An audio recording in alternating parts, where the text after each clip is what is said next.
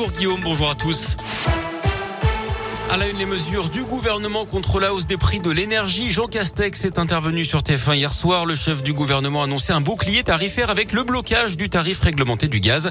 Après la hausse de 12% ce mois-ci, les prix ne bougeront plus jusqu'en avril. Limitation également de la hausse de l'électricité à 4% en 2022.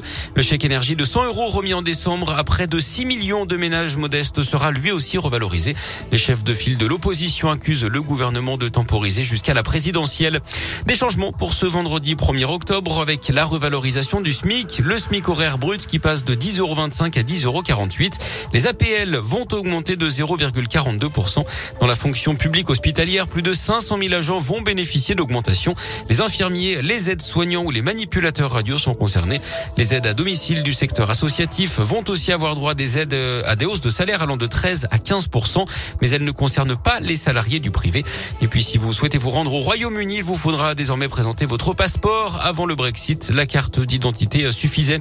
En bref aussi, ces manifestations aujourd'hui contre la réforme de l'assurance chômage. Sept syndicats et associations de retraités appellent au rassemblement à Lyon, notamment place de la Comédie à 14h. C'est pour défendre le pouvoir d'achat et les services publics. L'agence régionale de santé lance un audit après la vaccination de 260 personnes, dont 106 ados avec des doses Pfizer périmées dans la Loire. On vous en parlait hier sur Radio Scoop. L'ARS veut identifier la nature du dysfonctionnement, mais aussi la liste exacte des personnes et des sites concernés.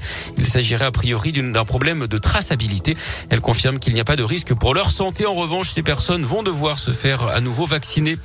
Il dénonce une injustice et promet d'aller jusqu'au bout. Réaction de Nicolas Sarkozy hier après sa condamnation à un an de prison ferme dans l'affaire Big Malion. L'ancien reconnu coupable de financement illégal de sa campagne en 2012. Dans un message sur les réseaux sociaux, il estime que son droit a été bafoué. Il va d'ailleurs faire appel de cette décision. Du sport du foot, l'OL prépare parfaitement le derby. Les Lyonnais ont battu les Danois de Brondby 3-0 hier soir en Ligue Europa à Dessine grâce à un doublé de Karl Toko et Cambi et un but d'Oussem Aouar. Une victoire qui permet à l'OL de consolider sa première place du groupe avec deux victoires en deux matchs. Victoire 3-0 donc, pas de blessés et Bruno Guimaraes préservé. L'OL et le milieu de terrain Oussem Aouar ont engrangé de la confiance avant ce fameux derby à Saint-Etienne dimanche soir à Geoffroy Guichard. Bien sûr. Euh, on pense à ce match euh, depuis un certain temps. Euh, donc forcément, euh, on l'avait dans un petit coin de notre tête, mais en tant que professionnel, on, savait qu'il fallait bien négocier ce match tout d'abord. Ça a été le cas. Maintenant, on va bien se reposer aller là-bas avec euh, beaucoup de détermination. Vivement dimanche. Ouais. Et pour le derby, l'OL pourrait compter sur le retour du défenseur Jérôme Boateng blessé à la cheville et forfait. Hier noté euh, le match nul hier en Ligue Europa de Monaco à la Real Sociedad d'un partout et de Marseille 0-0 contre Galatasaray.